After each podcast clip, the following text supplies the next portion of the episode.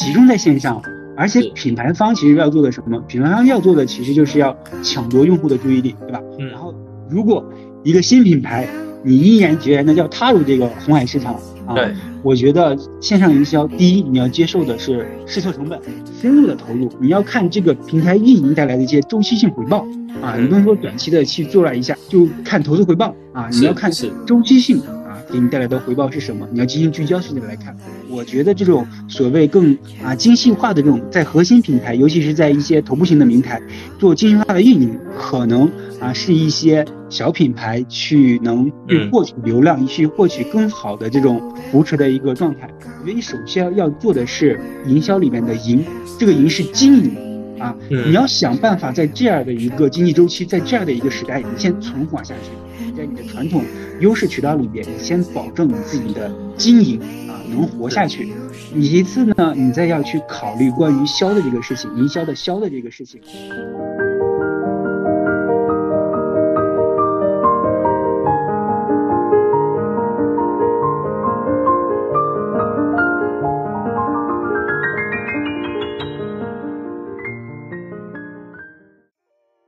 欢迎回到星球小趋势新兴人类播客，我是 Sean 沈世涵。今天我们邀请到了一个重磅嘉宾，同时也是 Jazz 的前老板，广告营销的启蒙导师波叔。波叔目前任职于某 4A 广告公司，作为高级客户总监，是公司非常重要的核心人物。今天和我们一同访谈的还是我们的老朋友 Jazz。Hello，Jazz。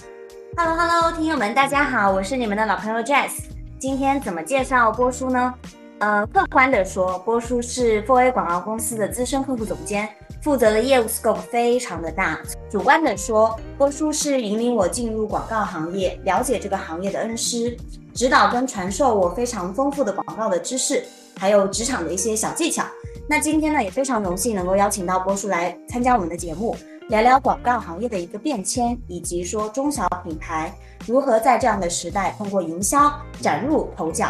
接下来就请郭叔和我们的听友们介绍一下自己吧。Hello，各位星球小趋势的听众，大家好，我是 Michael 文波，两位好久不见。好，那开始前我也先做一个履历的自我介绍，就是我是从事了十年营销广告工作的一个广告老狗了，然后过往经历都是在国内大型乙方公司经历过品牌全案的代理和媒介全案代理的相关工作，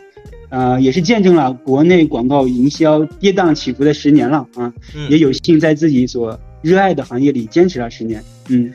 哇，这可以说是赶上了国内广告行业发展的黄金年代啊！不不不，只能说是赶上了国内广告发展的这个叫尾班车啊，有可能连尾班车都不是，这叫黄金年代的尾气，我塞！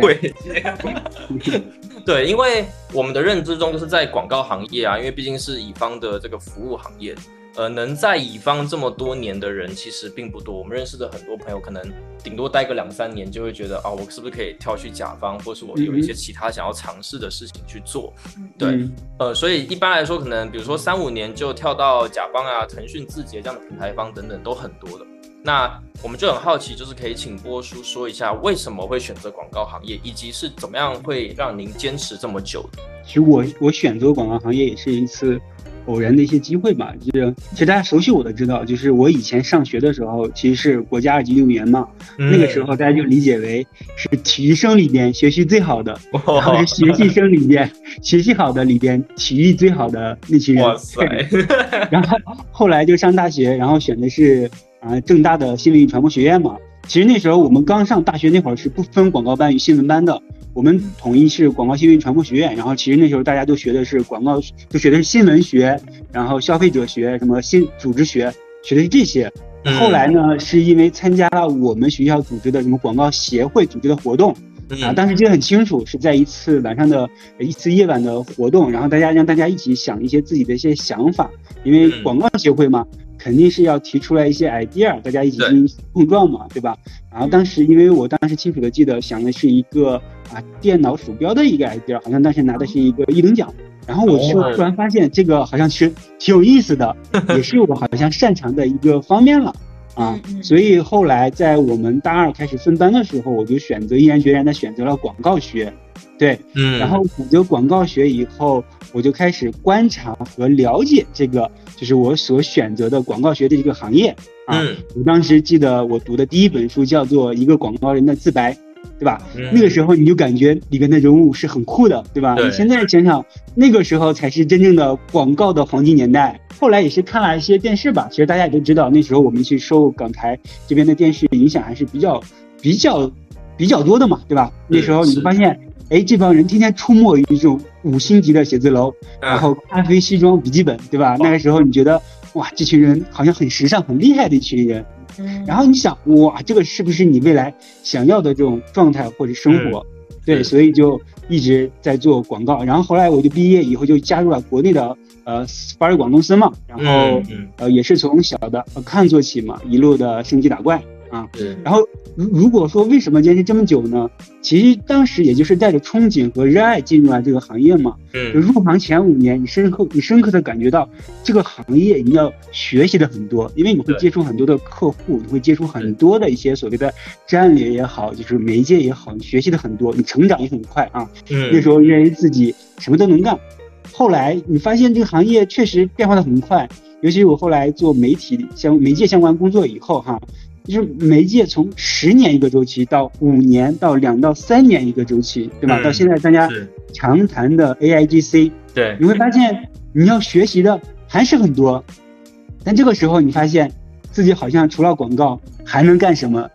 对吧？然后这其实总结就是刚入行的时候觉得自己什么都能干，后来就觉得自己好像什么都不能干了一样。所以也是一直在广告行业，然后也一直在代理公司，然后也一直坚持的这份热爱的工作吧。其实就是我听波叔这样讲下来，就是呃，虽然。刚播出有提到，可能在更早之前是所谓广告的黄金十年嘛，那可能现在就是刚如播出所说，可能是这个就是尾气了，对。但是我觉得这是可能也是一个比较开玩笑的想法，因为我我我个人啦，到现在我依然觉得就是说广告人是就是很酷的一群人，那可能也跟我就是呃对于这个领域比较感兴趣，呃有很大的关系。然后我觉得就是刚才播出有提到一个点，就是说整个线上呃媒媒体的变化从。十年一个周期到五年到现在可能两两三年就走完了一个周期，所以我觉得说当变化本身如果就是一种常态的时候，其实我们就是在商业领域里面就需要有这类能不断吸收新知、拥抱变化的广告人，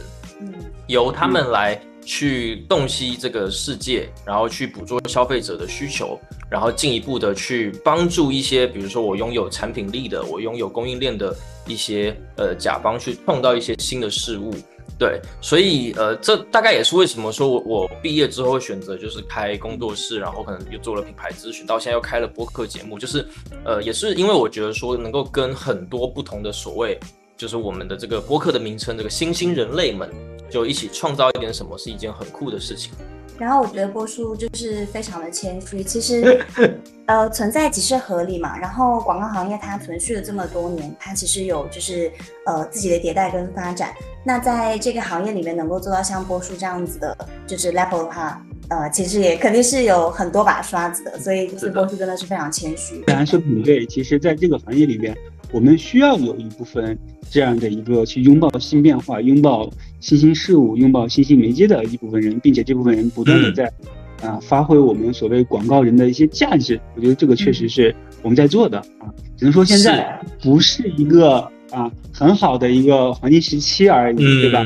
对，就整体的一些经济的情况，但我觉得就是经济本身也有周期嘛，在经济相对低谷期的时候，我们就努力的继续去学习。那等到经济它终终会有一天，我还是相信说，终有一天经济它会慢慢的迎来就所谓的复苏期，然后慢慢的可以越来越行业越来越成熟，很多东西都会都会越来越好。那那个时候就是我们广告人去大展身手的时候。对，那对，就是今天我觉得就是也这个机会非常的难得，然后。呃，就是我们邀请到播叔来到我们的节目，所以借此机会也想跟播叔去探讨一些可能关于，比如说线上营销，或是一些呃，我我我如果是一个新兴的小品牌，我该怎么样去理解跟执行线上营销这件事情？对，那我首先想跟播叔探讨，就是说，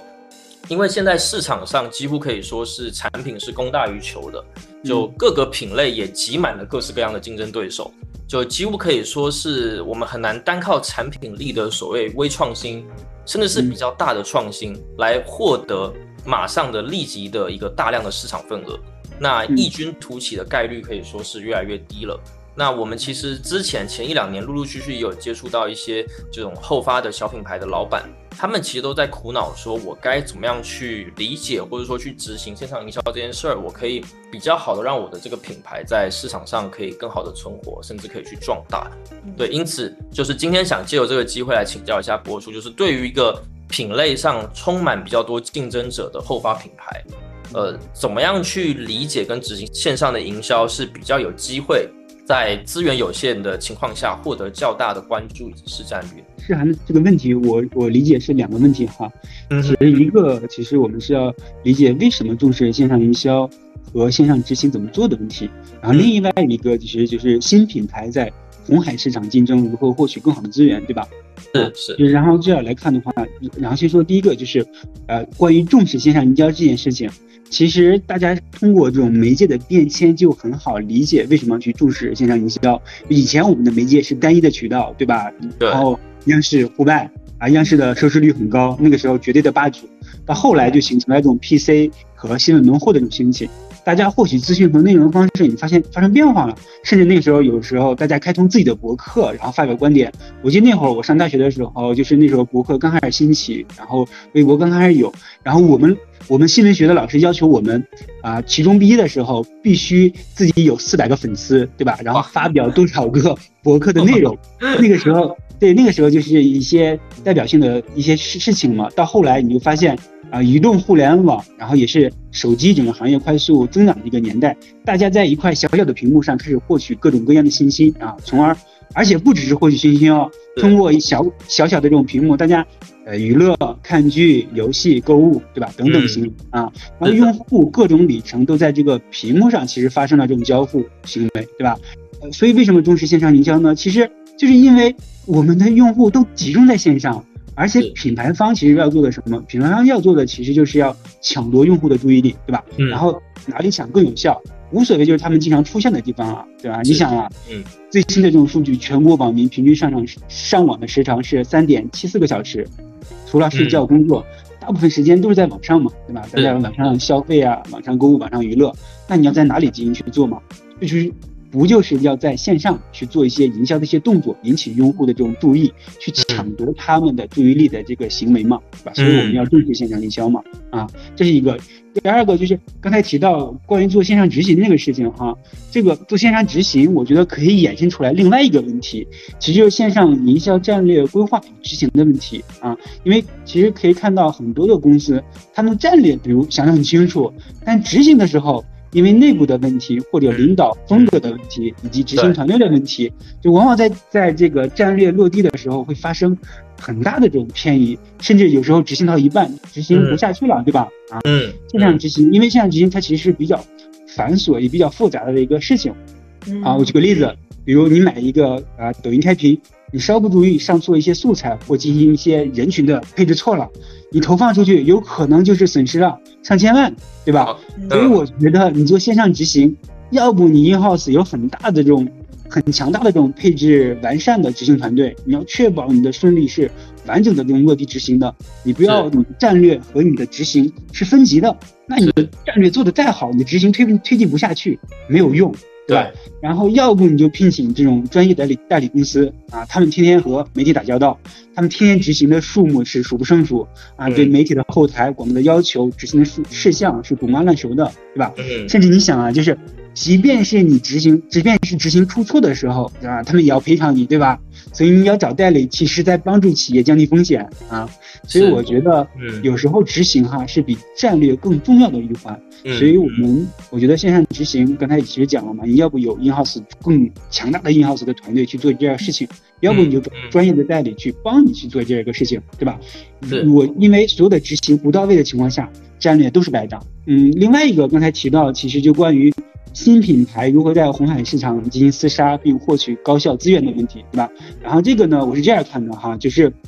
如果一个新品牌你毅然决然的要踏入这个红海市场啊，我觉得线上营销第一你要接受的是试错成本啊，不可能刚开始做你就知道啊，抖音很适合你，或者小红书是很适合你，或者是知乎很适合你啊，对吧？即便是你做了刚开始做了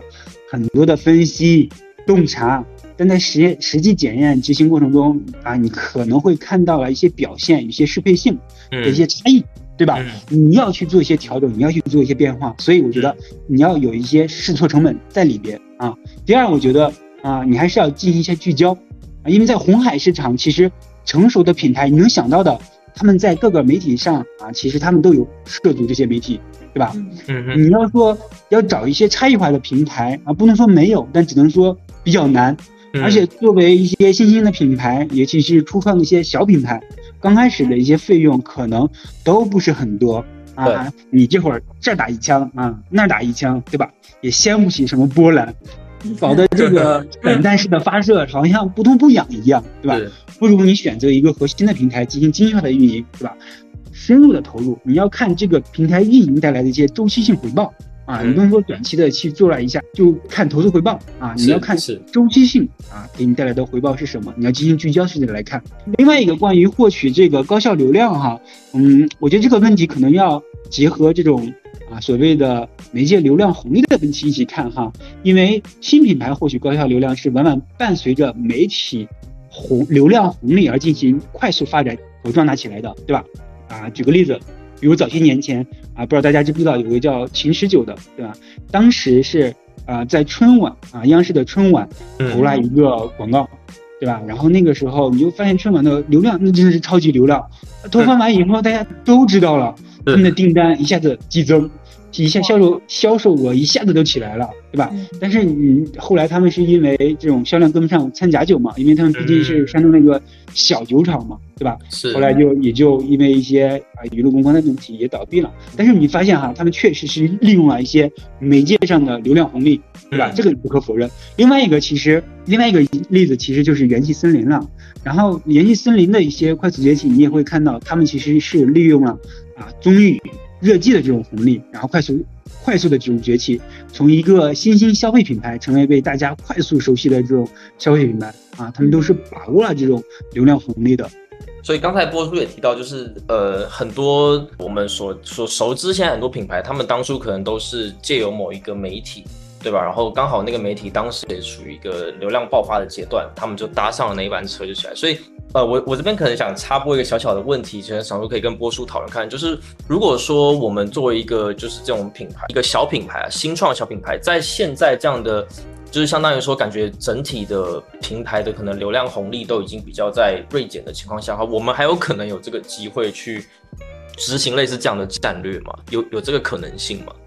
我觉得现在整体的这种媒介环境哈，它是一个精细化运营的一个一个媒介环境，是。就比如，不管你选择的是抖音也好，小红书也好，微博也好，你按照运营的这种思维进行去看。再深入一下，举个例子，比如你选择抖音，那你要在抖音里边去做新品牌的这种造势，你要围绕你抖音里边的一种用户啊去做洞察，去做分析，然后这些用户在抖音里边看什么内容，喜欢什么事情。然后找到这部分用户，并且对这部分用户产生周期性的这种运营和周期性的深耕，你要对它进行不只是广告，也要有内容啊，甚至要有一些电商进行配合式，然后全链路的跟他进行去做啊，在消费者旅程上跟他去做全链路的这种沟通。我觉得这种所谓更啊精细化的这种在核心平台，尤其是在一些头部型的平台做精细化的运营，可能啊是一些。小品牌去能去获取流量，去获取更好的这种扶持的一个状态。刚好波叔刚也提到，就是抖音这个短视频的赛道，就是其实在过去几年，我们看到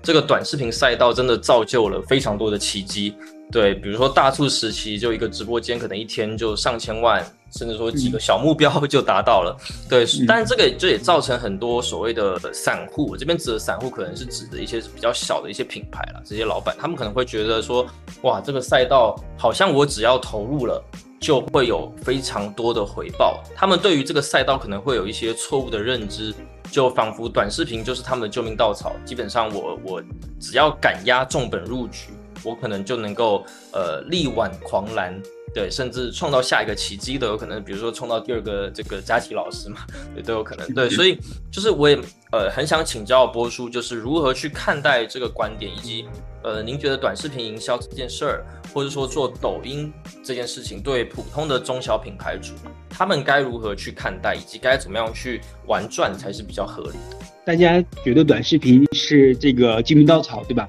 是因为之前啊传统货架电商的这种玩法啊，比如管传统货架电商这种流量费用也好，然后广告费用也好，都是比较高的。然后是，然后整体的这种增量也是不好的。其实大家都看到啊，短视频的这种大家都集中在这里，对吧？流量又很高，然后这里的这种电商又是在起量，所以大家当成一个救命稻草来去看这样一个平台也能理解啊。毕竟现在在这种经济。周期下边，大家要去生存嘛，对吧？啊，但是短视频营销这个话题哈，我觉得是要分维度来看的啊，因为短视频这个平台它承载的东西太多了。我觉得你可以把它看成一个资讯平台，你在上面看新闻、看资讯；你也可以把它作为休闲娱乐的平台，然后你在里面杀时间啊，你看看直播游戏。你看小姐姐都可以，你甚至可以把它作为一个啊电商购物的平台，因为是它有一些电商的一些属性，对吧？对，所以我觉得啊这个问题哈最好结合你的目标来看。我举个例子，你比如你就想在抖音里边实现的是销量的增长，那如果你要实现销量的增长，在短视频平台，你就要需要去迹象的拆解这样一个目标。啊，比如在抖音里边，电商的销售是一部分来自达人带货。这里面包含了像达人的直播带货和达人的短视频带货，然后一部分是来自品牌直播带货，对吧？嗯，还有一部分是来自于这种货架电商的陈列，当然这部分占比可能很小哈，毕竟抖音不像京东、淘宝，他们是这种货架电商的这种逻辑，对吧？所以你要明确完你的目标以后，对你的目标拆解完，你就知道怎么行动了。比如你这个行业里边哈，这种销量大部分是来自于达人带货，并且这种。达人内容挂链的这种带货啊，这种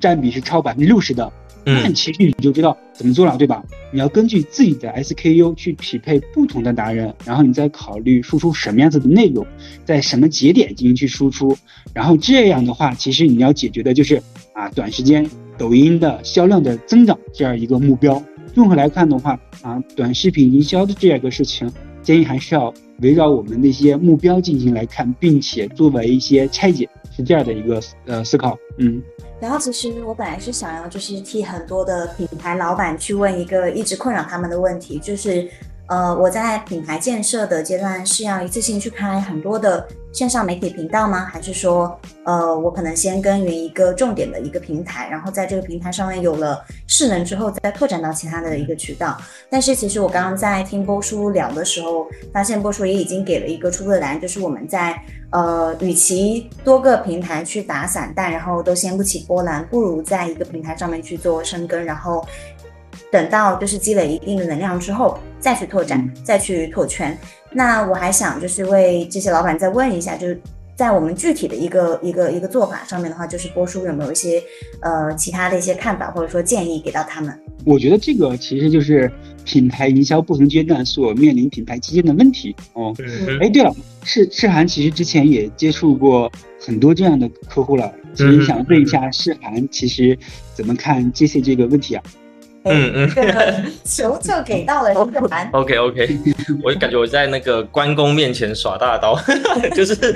呃，我就讲，因为我的经验可能还是比较浅薄一点，但是我可以讲一下我的心路历程的变化。就是其实，呃，刚开始的时候，我会比较像是有点像是我从顶层的战略，然后去。往下看，就是有点像是 top down，从上往下，就是我会觉得说，比如啊，我们做宠物类的一些这样的品牌的话，它可能就是比如说在微信，对吧？然后在一些可能抖音这样短视频的平台上面，就是基本上都是要去产一些内容，然后去跟呃你的用户去有个比较深度的交流。因为像宠物的话，这种社群感其实它是非常强烈的，一旦你形成了。呃，我个人觉得就是这种用户的这种忠诚度就会非常的高，嗯，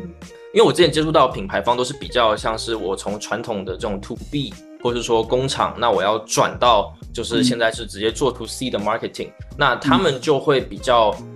比较挣扎一点，对，因为他们知道说就是呃，OK，世涵可能给我这样的建议，那他们可能自己也上网去看了一些可能别的牌子怎么去做的，确实也是这样去做，但是他们会发现说，可是我很难去做，就有点像回到刚才博叔提到的，就是我战略决定了，也知道要怎么去做，但是我到执行的时候就整个走样，比如说他们可能就把微信拿来变成是那种。呃，一直这种促销类的信息一直在炸，对，或者说那个群它建了之后，可能就变成很多这种促销的群，或者说可能这个群里面就很容易有很多僵尸粉，对，那他们在去做这些事情的时候，就是非常的困难。那可能也包括说，他们如果说想要拍一些短视频的东西的话，可能也会拍的很奇怪，就是比如说我可能应该是要。去展现那种萌宠的氛围嘛，就是软萌软萌的，对吧？然后可能在在这种软萌的同时，可能又慢慢的悄悄的去植入我的一些产品或品牌的信息。可是他们可能很快很快就会变成我开始带货，我可能就开始去拍很多，就是比如说给宠物洗澡呀，然后就一直在讲说我这个产品多么多么的好，就执行起来会怪怪的。所以就是慢慢的到后面，我就会觉得说，毕竟可能接触到都是比较初阶的这种品牌客户。所以到后面我就变成说，我会改变思维，变成是从 button up，就是从底层开始看，然后往上去定说我们可能怎么做比较好，就有点像是是资源决定战略，对，就是呃可能几轮下来之后，大概能知道说，可能客户这边他们什么是比较擅长的，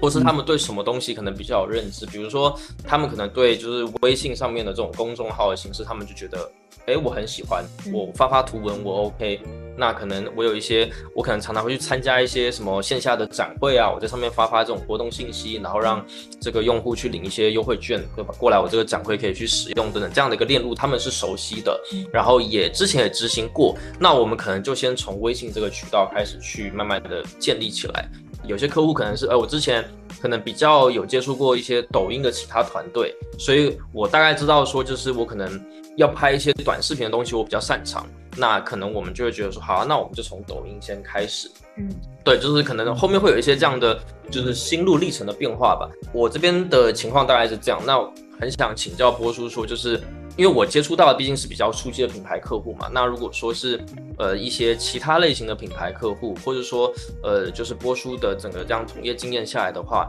对于刚才 Jess 去提到这样的一个一个问题的话，就是波叔这边有没有一些呃想法可以跟我们分享？对，因为世涵接触的这刚才提到的客户，其实是很有代表性的哈，就是有一部分传统这种客户，然后做一些转型或者这样做品牌的时候，他们面临着一些问题啊。对，我觉得这个这个问题，其实第一回归到这个问题上，还是啊上层这种战略做完以后啊，在执行层面怎么去做的一个问题。因为现在大家，尤其是这种传统企业做转型的时候，他们对于这种啊所谓的媒介。啊，所谓的认知，所谓这种市场这种认知，啊，市场市甚至市场部的这种认知，啊，他们有时候还是这种呃框架思维里边的，或者是啊不具备这种统一性的。我我是这样看的哈，我觉得啊，现在现在整个的市场其实大家都明白，对吧？然后从一个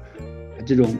嗯市场已经转向了一个存量的一个市场，在每个细分赛道里，其实在每个细分赛道里边的竞争是越来越激烈的啊，而且你作为一个啊，新发展的品牌，你要不要马上的去开辟很多的渠道啊？还是做渠道的深耕啊？我觉得在这样一个存量的一个市场哈，我们做营销要拆分来看，对吧？怎么去拆分呢？我觉得你首先要做的是营销里面的营，这个营是经营啊，你要想办法在这样的一个经济周期，在这样的一个时代，你先存活下去啊。然后不管你用什么样的这种方式，你以前你是做传统渠道、传统。那个商超的，你你也可以呀。你在你的产品以后，你在你的传统优势渠道里边，你先保证你自己的经营啊能活下去。你其次呢，你再要去考虑关于销的这个事情，营销的销的这个事情，这个销就要落回营销的这个问题上了。嗯，那这个营销，那你要去考虑你的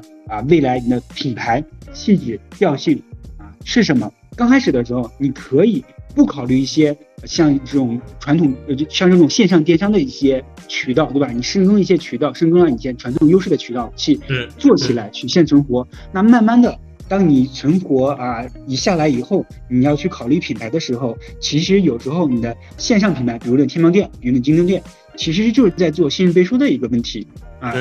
用户当用户了解到你，并且知道你啊想找你的时候，甚至想购买的时候，他去天猫一搜，不好意思，没有，对吧？去京东一搜啊，也没有。是这个时候，其实你的品牌信任状其实没有给到一个用户充分的这种选择，对吧？尤其是购买的一个选择理由啊。当品牌成长起来一定阶段啊，度过这个生存难关的时候，这种品牌还是要去建立自己完整的这种品牌基建的，对吧？这种基建包含了做电商的渠道，像现在电商新型的渠道、传统的渠道也好，然后还有品牌的一些工作，你要开始。思考你的品牌到底怎么进去发展，然后你的内容到底什么样的内容，对吧？这都是一些完整品牌思路的一些啊要去解决的一些问题。刚才播出有提到两个关键词，我觉得是很多老板就是非常关关注的这个关键词，就是生存。那生存其实就是我们常常提到就是转化这个词嘛，就是我的品牌，我为什么要花这么多精力去买一个商标然后变成品牌？就是我希望它能够卖得出去嘛。然后能够有现金流进来，我能够存活下来。尤其在经济就是可能有一个比较比较萎靡的情况下，其实很多的广告主他越来越关注转化这个指标，就是我就是要马上看到效果。那品牌要存活，如果没有转化，几乎是不太可能，除非你背后有个很强的金主爸爸。对，但就是说做品牌做营销，对吧？就是很多时候转化它不是立竿见影的。对，那很多。就是特别是说做一些以前传产的、传统产业的，或者做一些 to B 的这样的这个品牌主，他可能不是很理解这件事情，因为以前他们可能都是我看到订单我去生产，对我其实马上就能够有一个比较好的转化的预测，我可以知道说，哎，比如说。呃，浙江省啊，广东省啊，我找个代理，对吧？然后我这个代理的实力，对吧？然后他过往的一些销售情况，我算一算，大概可以知道说，就是这个货盘我准备多少，我能卖出去多少。他们在玩的都是这一种可以比较确定的数据，对。但一提到做品牌之后，就有非常多不确定性，嗯嗯，那他们就会非常的焦虑，就会觉得说这件事情到底做到后面来到底值不值得？对，所以就是我们也想跟波叔去探讨这件事情，就是说。就是所谓的广告营销跟转化之间的关系，然后还有包括就就有点像是我投入了做广告，投入了做营销，那我的转化我到底该什么时候开始，或者说我怎么去看待转化的这个预期不符合这样的一个情况？呃，对于这些品牌、中小品牌、新品牌，他们在成长的不同生命周期里面，就是该如何去平衡？比如说我塑造品牌。还有做销售转化这件事情，毕竟两者我觉得对于一个品牌来说都是很重要的要素。其实我觉得哈，做品牌啊，我们它是一个长周期的事情啊，我们更应该看的是长周期的这种投资回报率啊。嗯，你像你说啊，华为这样的一个手机品牌厉不厉害啊？前一段这种前一段华为 Mate 六零刚开售就瞬间抢购一空，对吧？嗯嗯。比如你买一个手机。你要看参数，正常用户买个手机对吧？你要看参数，对，你要看拍照，你要看价格，你要再对比对比，对吧？你要是不是最新款啊？但前一段我发现就是很多人抢这个 Mate 六零，大家看这些了吗？我觉得很多的时候，这个大家其实就因为它是华为，对吧？对，先抢。当然，当然这个年代的这种旗舰机啊，相信也都不会弱啊。是。但是华为这样的品牌，你别管它是爱。爱国情怀也好哈，是科技力也好，我觉得它都建立了一种和消费者这种情感链接，嗯，这样的品牌力也就产生了嘛，对吧？啊，意意意思就是你买它啊，重要的不是因为它有这有那，参数是多么牛啊，多么厉害，重要的就是因为它是华为，对吧？但你回过头来想想，华为刚开始的时候，它就是这么厉害吗？对吧？我相信也肯定不是这样嘛。它也是一步一步在夯实自己的品牌力，夯实自己的这种品牌主张和价值主张，并且啊，经历了长周期的一些事件、一些时间节点，对吧？让这样一个品牌力更加彰显啊。然后，所以大家开始这种情感链接和品牌这种建立，也就产生了这种投资价值回报啊。所以，品牌投资，我觉得需要的是看一个。长周期的回报啊，嗯，但销售转化呢？那很多企业他们更加更，尤其是现在可能是还经常接触一些企业，对吧？他们更加更加关注的一些这种转化的短期见效，对吧？嗯啊，很多初创的这种企业来说啊，他们说哎转化很重要，当然我觉得没有错了，这肯定是嘛啊，这个月没有销售，你下个月可能就倒闭了，企业都黄了，对吧？这是可以理解的。嗯所以转化这个事情哈、我觉得就是首先你要解决刚才我们提到的其实经营的问题，对吧？你先活下来啊，你先活下来，你去用你的更好的数据、更好的啊传统你构建的优势的一些资源，去保证自己先生活，先活下去，对吧？嗯然后，那你活下去以后，在周期性的看来，你短期解决你啊，就是所谓的经营生存的问题；你长周期你去考虑你品牌溢价的能力，对吧？所以我觉得在品牌塑造和销售转化这里边来看的话，短期你就考虑你的这种销售转化，你要通过各种的数据、各种报表、各种维度的分析，对吧？你你要去找到你能活下来的这个啊机会，你能活下来这个点。然后长周期呢，你要去建立你品牌的这种和消费者的这种情感链接也好，和消费者这种品牌主张的这种链接也好，去建立你品牌的这种啊、品牌力的这种构建。呃，波叔刚刚其实有提到，就是说我们要活下去，在呃比较初期的一个阶段。那我也帮这些中小的企业去问，呃，请教波叔一个问题，就是我们通过什么样子的工具或者说是手段，能够去比较呃确定的掌握这个嗯市场的一些动向？应该是很多人关心的，就是所谓的啊数据从哪里找？啊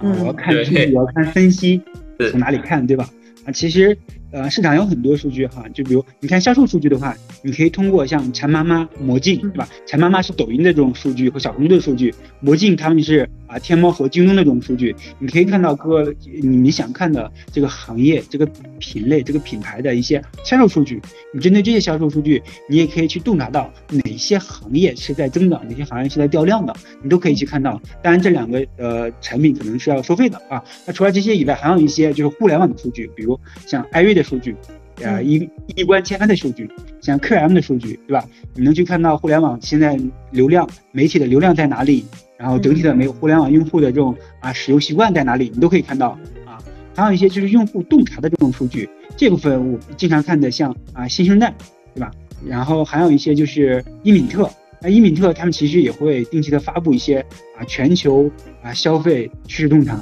你也可以从一些这种趋势洞察里面去找到一些啊一些观察、一些发现，对吧？嗯，还有一些其实就是一些啊学习型的平台，这可能是对于呃刚入行的一些朋友们是比较友好的。比如阿里其实有他自己的叫万堂书院，然后自己也有自己的这种巨量学堂。其实你在里面都会看到啊，比如万堂书院，你可以看到啊大家在做电商营销的时候怎么进行去做的？啊，人群这种圈选的逻辑是什么？啊，人群的这种定位是什么，人群的这种投放策略是什么，它有一些现成的案例，有一些现成的这种方法会去教到你，这个是快速让你去接触和学习啊，并且成长的起来的这个平台，对吧？而且呃也有类似的一些哈，其实大家觉得啊各种报告其实就收钱的，但是有一些哈啊，比如像啊公众号的这种哈，他们做一些报告收集和整理的一些工作，比如啊有些叫做啊发现报告。或者是报告来了啊，这种公众号他们会分享就是各种各样的报告啊，我们可以从中提取自己你想要的啊一些报告，或者是经常看一下这种最新的一些报告的一些观点和趋势，我觉得这些都是挺好的。我相信现在那个应该很多听友听到这边应该都是在那边手抄，然后可能有一些可能还听不太清楚，不知道是什么。我放心，我们都会把这一段，就是我们可能把它打在 show notes 上面，你们都可以去看一看。对，那呃，我相信就是呃，如果说听友跟我们到现在的话，就是听到波叔这么多的分享，应该是不管你是自己做品牌，或者说你是一个就是哎，可能也是刚入行的一个4 A 的阿康，我觉得听到这些分享应该都是非常有帮助的。对对，那我这边有一另外一些话题想跟波叔聊一聊。对，因为我们都知道，就是波叔有非常丰富且完整的这个广告营销 agency 的经历嘛。那我跟 Jazz 在做的一部分事儿，其实也跟就是服务品牌主有关。对，虽然我们的经验还相对就是说很浅薄，嗯对，但其实我们陆续也会听到一些品牌方就是质疑的声音啦，比如说。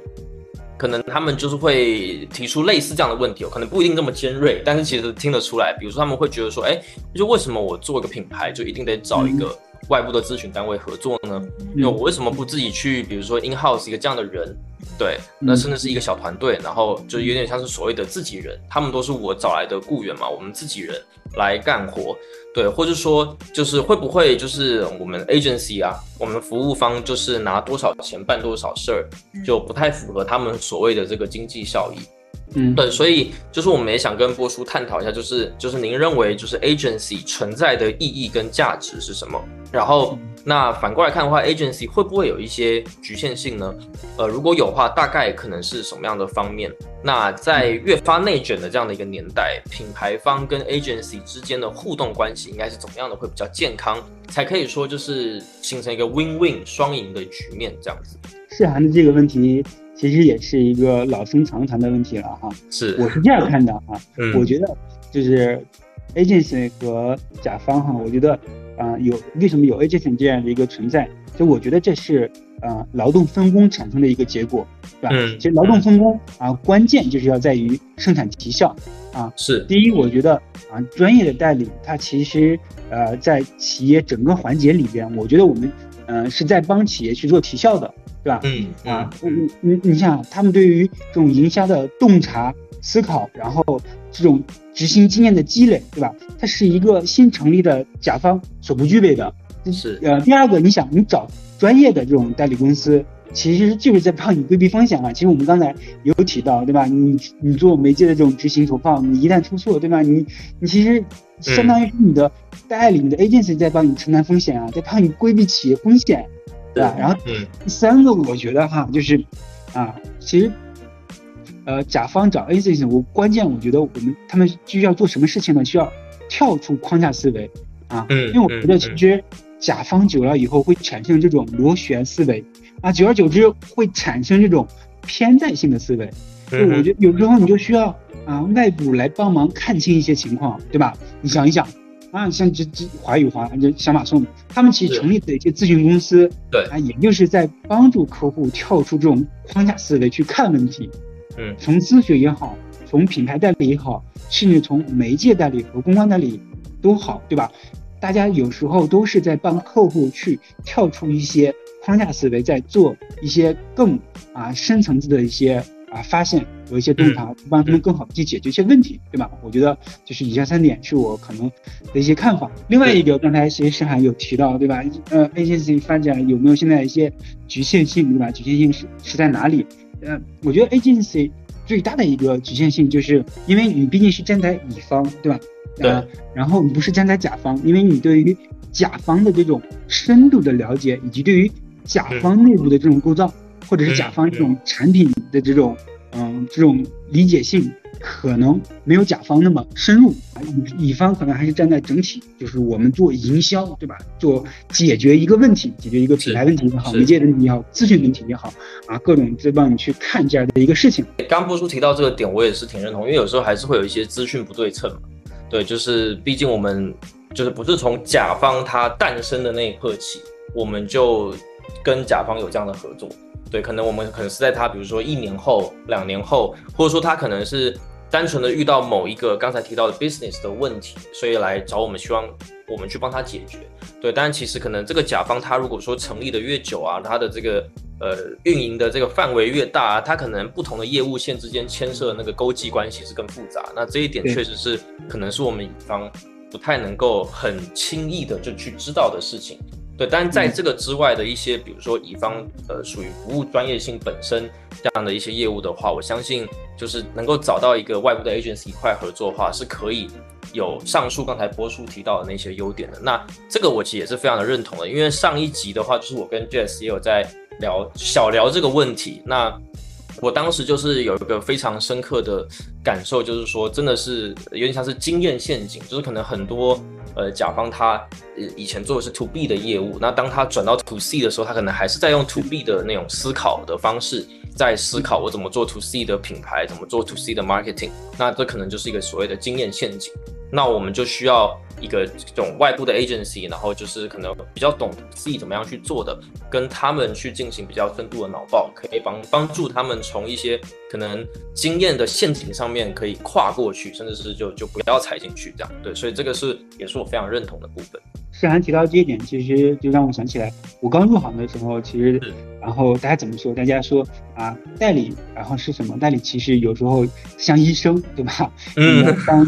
帮甲方去啊，这种看论文问切，你要帮他去 诊断，你要帮他找出来问题，并且提出这种有效的这种解决手段和解决方法，对吧？是的，是的。郭叔，您在就是广告营销这个行业呢，其实沉淀了十多年，然后也亲身经历了很多的显著性或者说呃变革性的一些变化。比如说我们的媒介从二 G 到三 G 到四 G，然后现在有五 G，然后马上要六 G 时代了。那随着这些就是技术跟硬件的一些升级。你有没有发现哪一些显著的营销方式，或者说传播渠道的一个变化？那另外就是我们在现在这个线上营销的现阶段的这个线上营销，有没有哪些就是特点，或者说需要品牌方去侧重的部分呢？因为其实营销的事情回归到本质的逻辑，还是看四 P 嘛，对吧？然后其实你在媒介里边还是解决所谓的媒介啊渠道的这个问题嘛，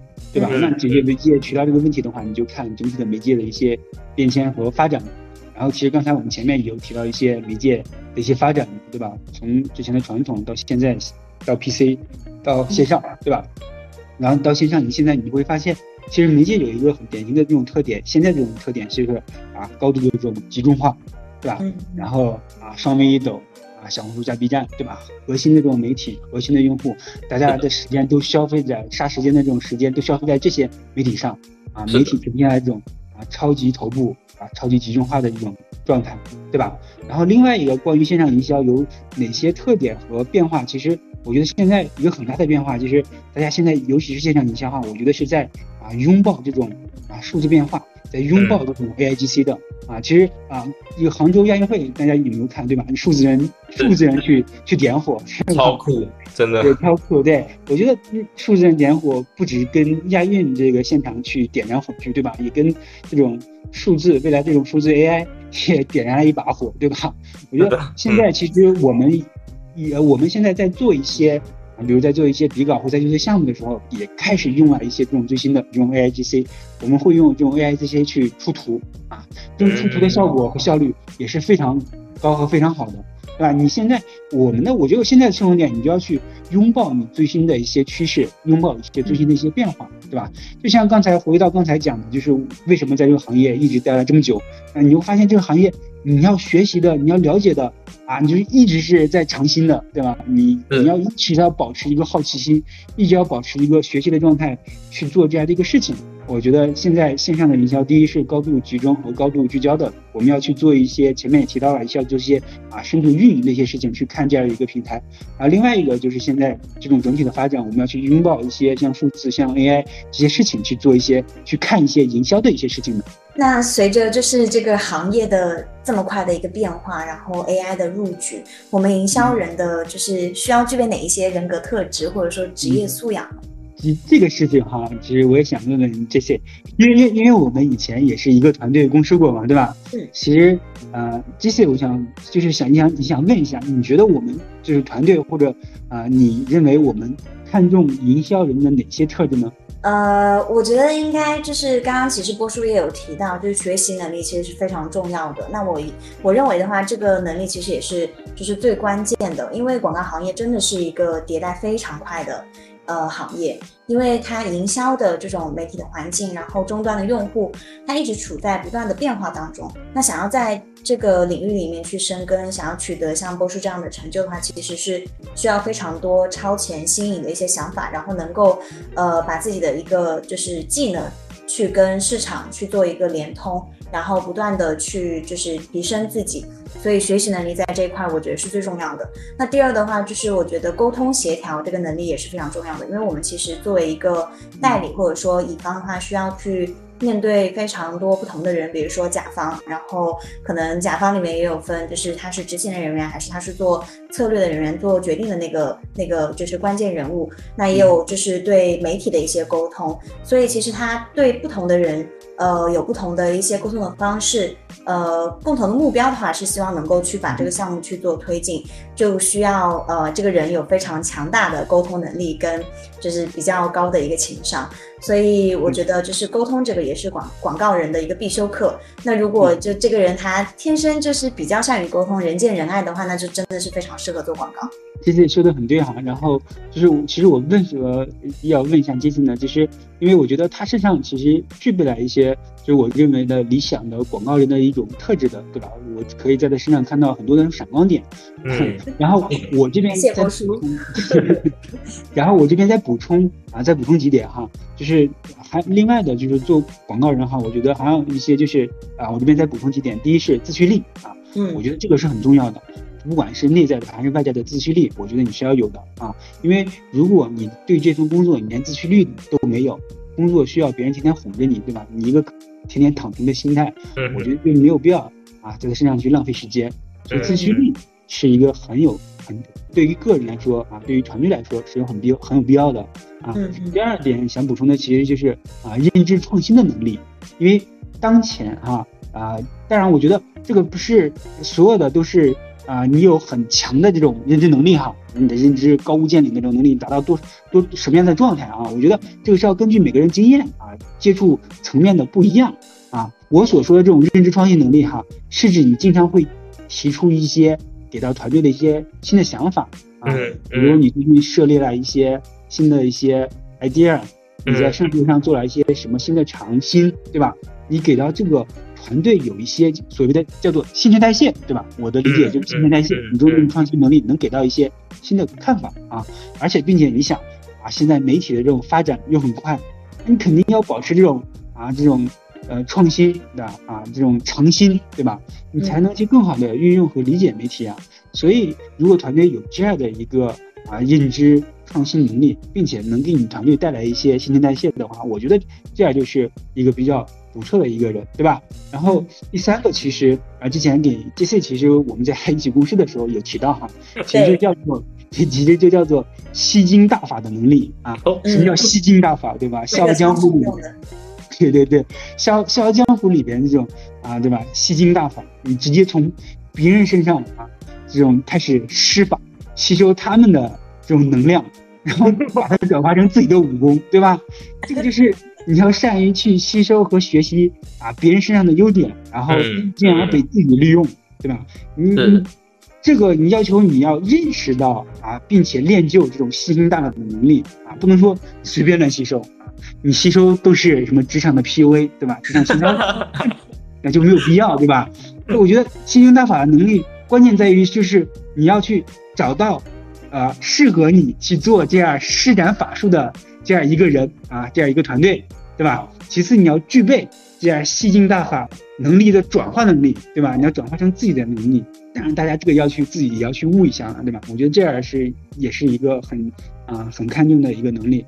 我觉得真的就是超级无敌感谢波叔在百忙中参加我们的访谈。我们今天真的聊了非常多，从这个就是线上营销，然后到对中小品牌。这个企业主的一些建议，然后还有包括就是线上营销的一些 know how，然后到最后面就是我们做 agency 的一些体悟感悟。对，如果我觉得今天有这样的机会可以跟波叔好好的聊天，就非常非常的过瘾。我觉得如果大家还是喜欢广告的，或者想在这个行业里边去去做一些尝试的啊，当然也欢迎大家，我们团队也在招人，然后就是想想打个广告，就是我们也在招人。如果大家啊保持着这种对行业热爱。也可以啊，投简历给我们啊，我们是呃 base 在深圳的啊，如果有合适的简历，也可以给到世涵，然后我们可以一起有机会，也可以一起共事。如果能够有幸跟波叔一起工作的话，其实你会发现自己能够得到非常多锻炼自己的一个机会。所以就是啊，年轻人抓住这个机会吧。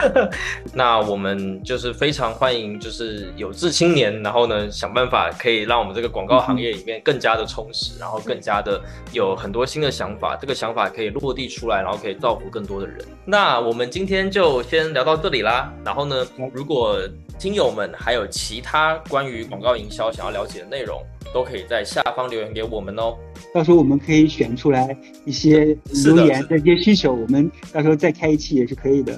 对的，对的，我我也觉得，就是今天跟波叔其实没有聊得很够，就后面真有机会，甚至我们可以再单开一个专栏，就是专门讲就是营销广告这样的专栏。因为我们现在的这个新兴人类其实讲了非常多的内容，嗯，对，那就是欢迎听友们在底下留言，然后呃，就是如果大家觉得很有收获的话，还想要请就是播出去聊更多相关的话题的话，一定要在评论区留言，这样我们才可以好好的来会诊。对，那最后也欢迎听友们去订阅，然后关注《星球小趋势：新兴人类播客》这档节目，我们将继续找寻星球上有趣的新兴人类来到我们节目哦。那我们今天就先这样啦，拜拜，嗯，拜拜。拜